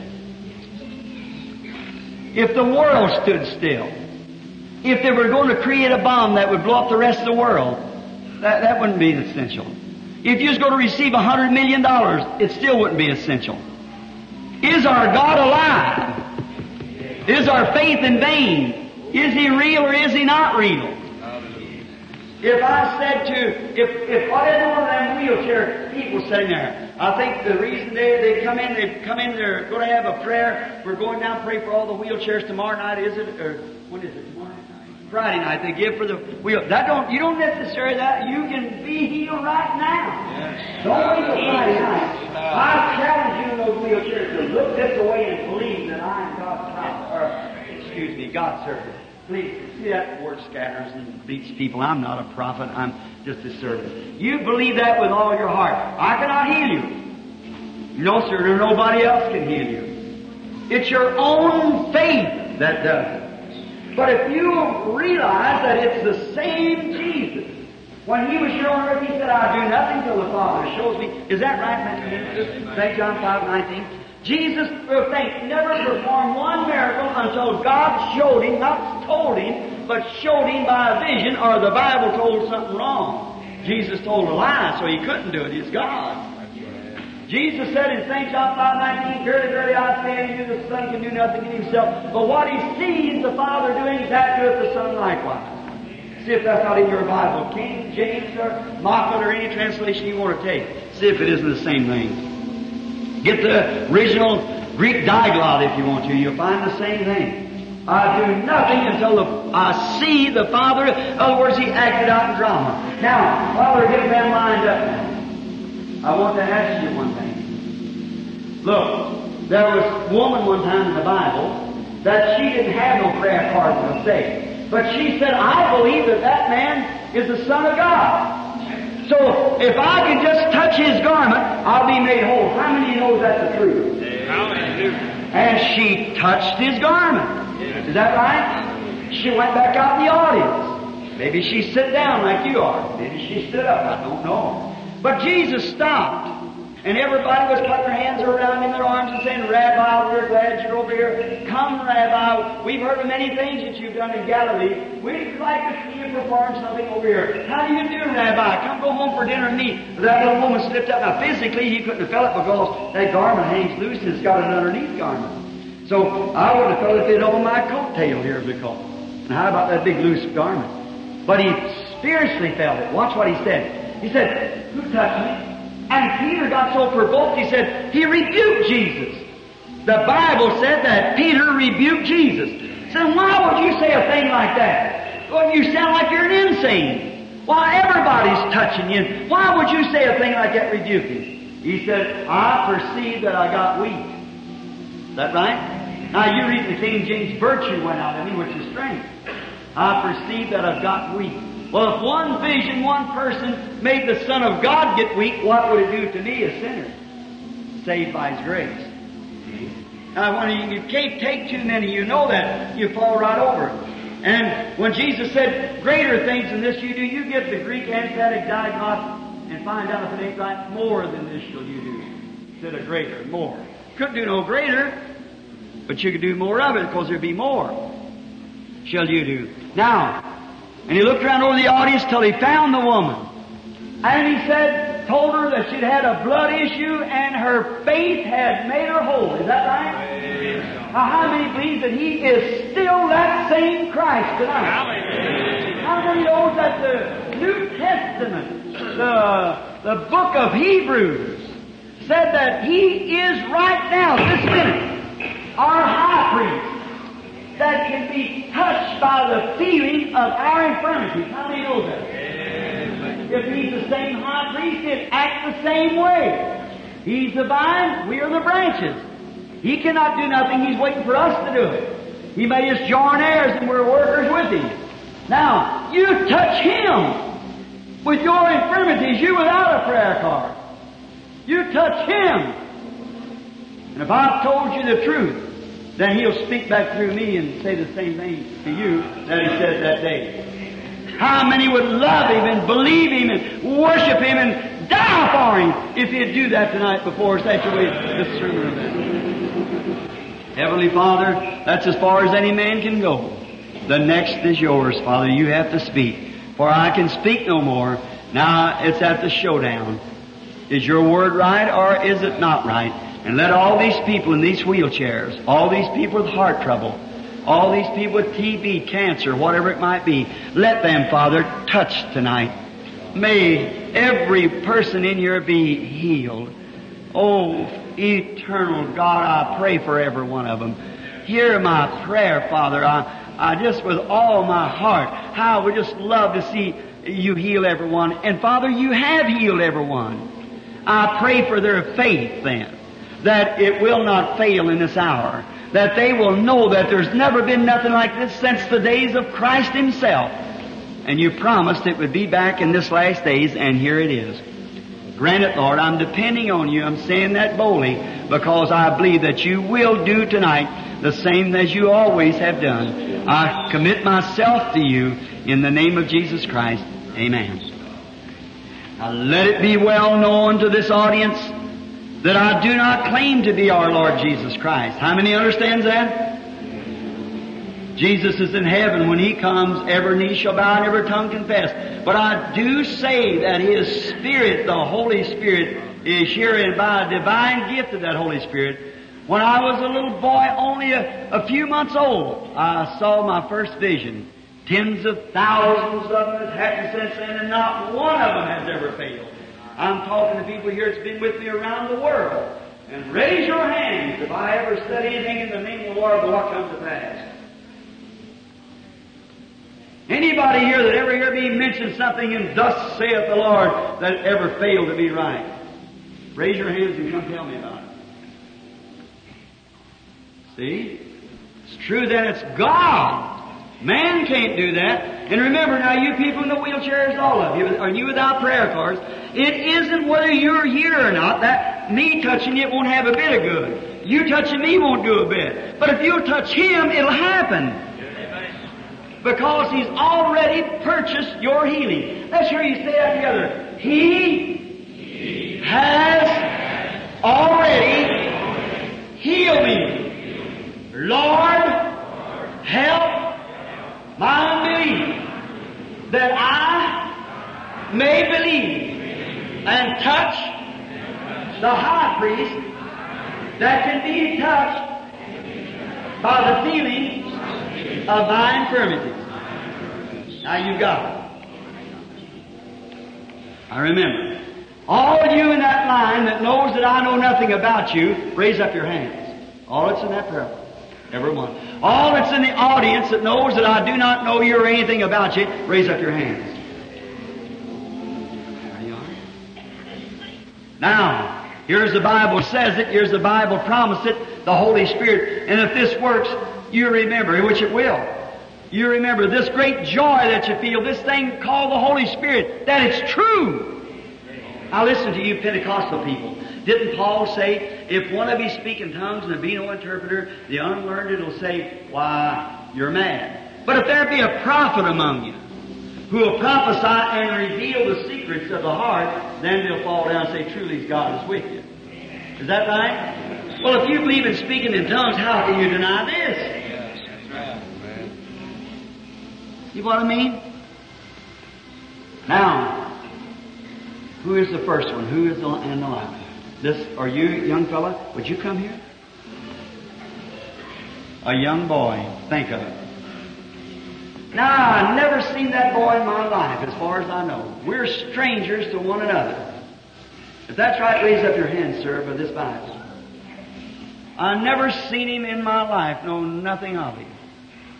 But he's standing here for something. Perhaps he's sick. I don't know. I have no idea.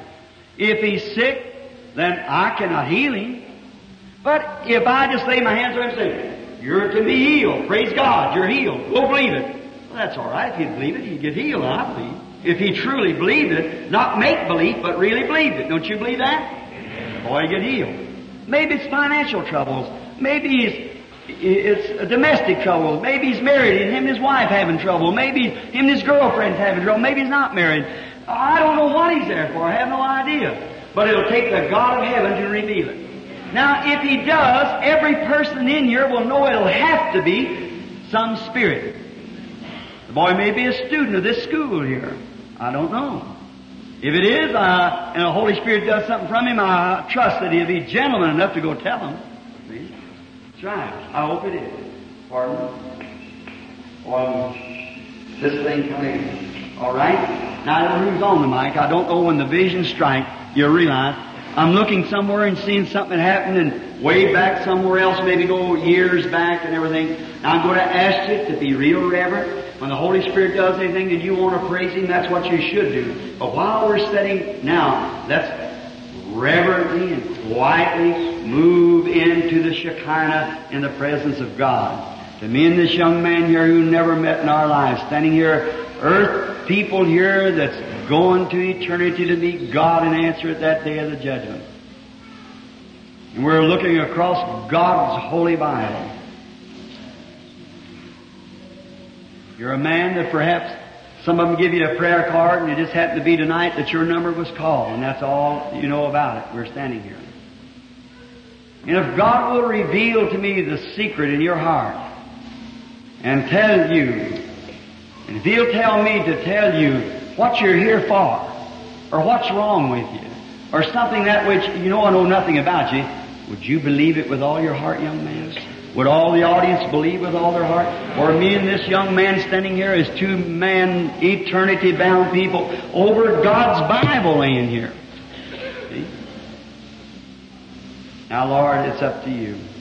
I can only speak your word, and your word is the truth, and I approach this in the blood of the Lord Jesus Christ, confessing this that was ministered to me by an angel, which cannot fail because it's God.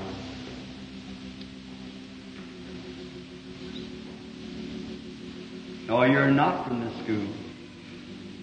You're not even from this state. You're from out of state. You come from Missouri here. Right. You're a minister, a young minister. You're in confusion of what about your ministry? What must you do? That's been on your heart and mind. You're trying to seek even for a private interview for me to find out what to do with your ministry.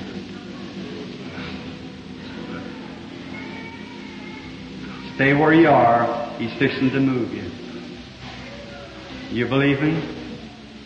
Here's another thing. You got somebody on your heart you're praying for. It's a man. He's dying with cancer. And you're standing here in his behalf. Those things are true? They are. Yes. You believe now you get what you ask for? Yes. Then go with God's peace be with you. Now let us just raise our hands. Pentecostal people, how can you hold your peace when the very God that you love is so straight and so true just believe. Sworn affidavits. The Holy Spirit. All right?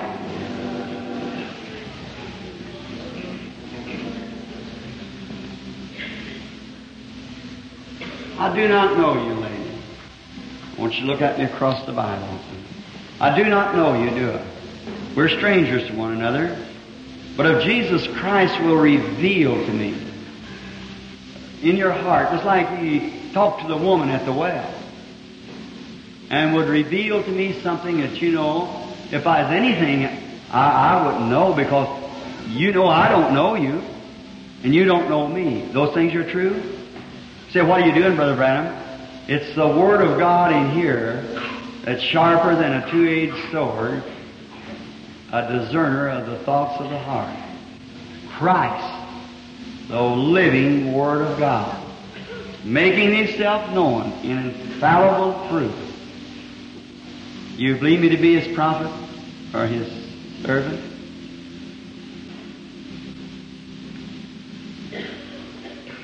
Yes, you're sick.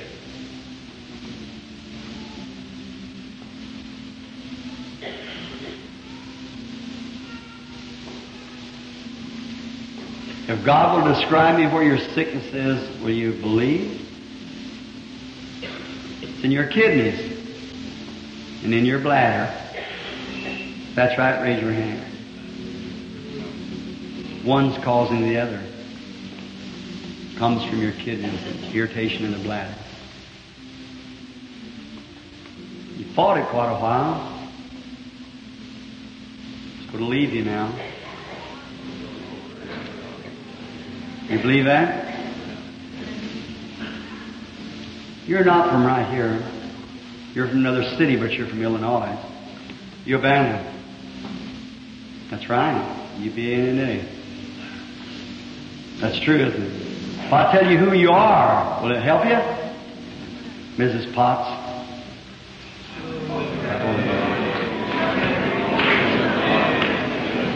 Have faith.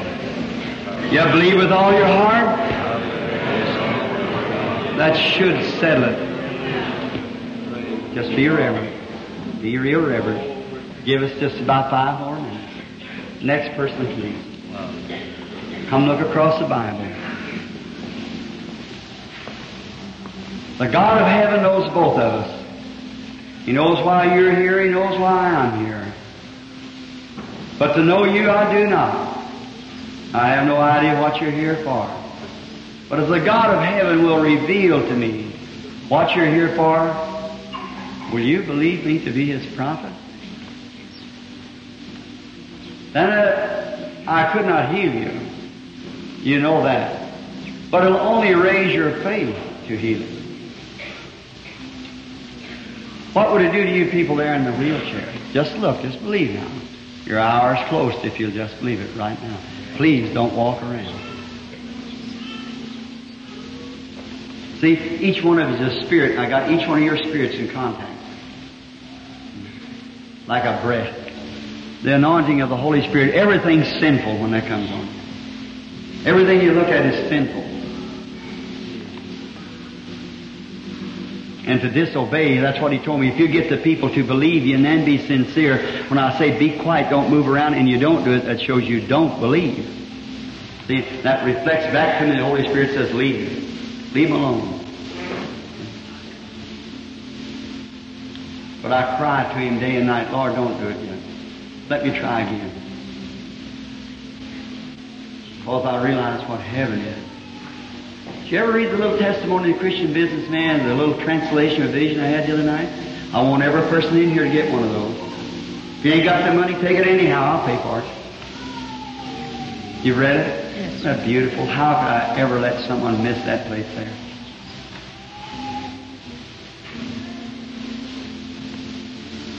You're nervous. Complications. Lots of things wrong with you. But there's one main thing you have on your heart is for somebody else. That's a younger person. It's a woman. It's your daughter.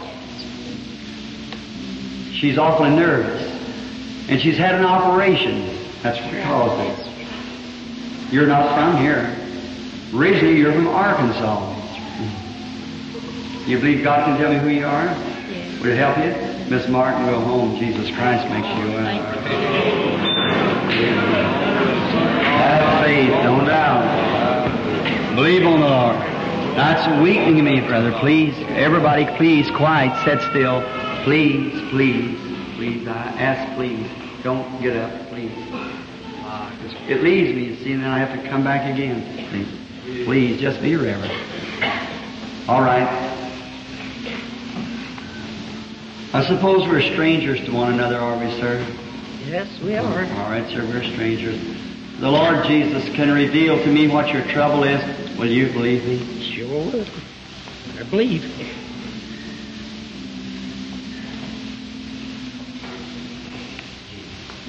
I hate to tell you this. You want me to tell you anyhow? Yeah. You're shattered. Cancer. You're shattered to death. You've had some habits you've got to give up. That's right. Will you do it? Yes, sir. Let me show you something. I feel another spirit moving in. The devil.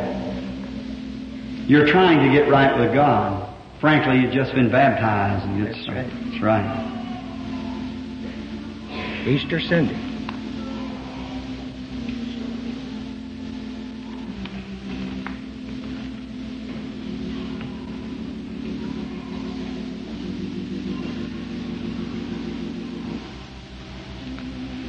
That lady sitting there with leukemia.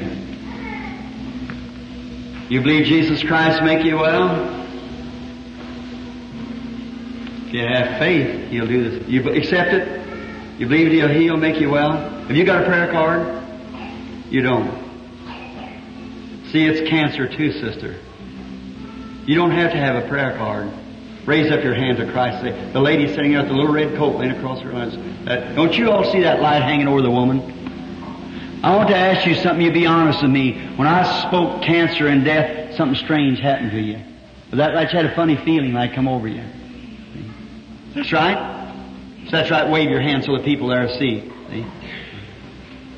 See? It's death too on the woman. It's leukemia. Or that's what the doctor said. And he's right. Now you're both under the shadows of death. That dark streak coming from this, what is it? It's that devil in here called cancer. Cancer is a Greek word or a medical word, means crab. But it's a devil. It's a killer, a tormentor. It's on this man and in that woman. And see, he was calling for help to try to get this man to disbelieve it, and the Holy Spirit beat him to it and throwed faith on the woman. She touched something. See that devil thought he could get by with it? Will you both believe on Jesus Christ and accept Him as your healer? Raise your hand. I believe. Then in the name of Jesus Christ, I condemn that devil to leave you both. Go be well. Go and be well. If there's anybody here that's a skeptic, you ought to be ashamed of yourself. You're worse off than they were.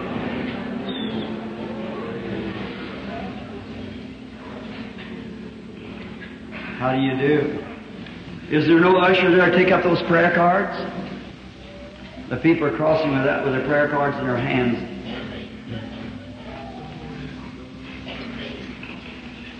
Now, if you'll just wait just a moment or two longer, honestly, we, we'll, we, we'll quit. I, see, when you're moving, get up, move around, it just throws the contact of the Spirit off.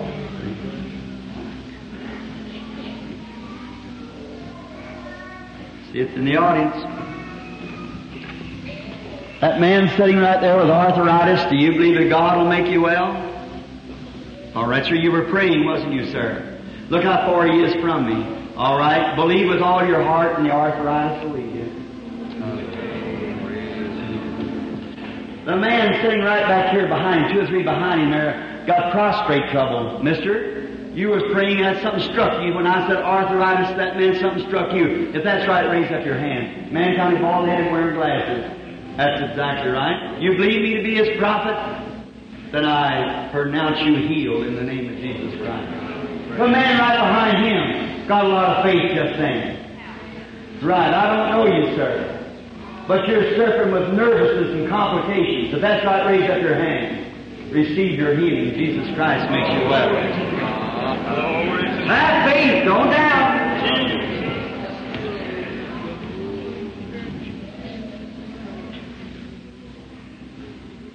Nervous, anemia, high blood pressure. That's right. Is that right? Lady, raise your hand. You accept your healing? All right.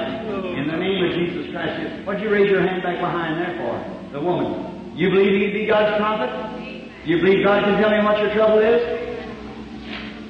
With all your heart you'll accept it? You have a lady's female trouble and eczema. If that's right, stand on your feet. Then go home and be healed in the name of Jesus Christ. Can't you see it's the Lord Jesus? I challenge any of you to believe that. Ten people out there, no prayer cards or nothing else, just believing. Do you believe me to be His prophet? If God will reveal to me the things in your heart, you see it's just about got me, so I can't stay here much longer. Don't, please. Um, look at me. As I said, like Peter and John passed through the gate called Beautiful, said, look on us. You suffer with your eyes. You won't pray for. Of course, you say you got on glasses. Not only that, but you suffer with your ears. You got trouble up in your nose that you can't see. If that's right, raise your hands. Yes, sir. They don't know what it is, but it's actually fungus. Stops up your nose up there. That's right. And another thing, you got chest trouble. That's right. You're not from this city. You're not from this country. You're from Michigan. That's right. Your name is Miss Swanson. Now go home and be healed in the name of Jesus Do you believe every one of you? Then lay your hands over on one another. I just can't stay on Put your hands on one another everywhere you are. We'll stop. Put your hands on each other. In the presence of the Holy Ghost. I just can't see that all of these done turned white out there. It's like it's just a light over every one of you. If I have found grace in your sight, if you believe you in the prayer line here, wherever you are, if you believe with all your heart, and I found grace in your sight, the Holy Spirit's so dense in here tonight, till there's like a light all over. I can't see people out there anymore.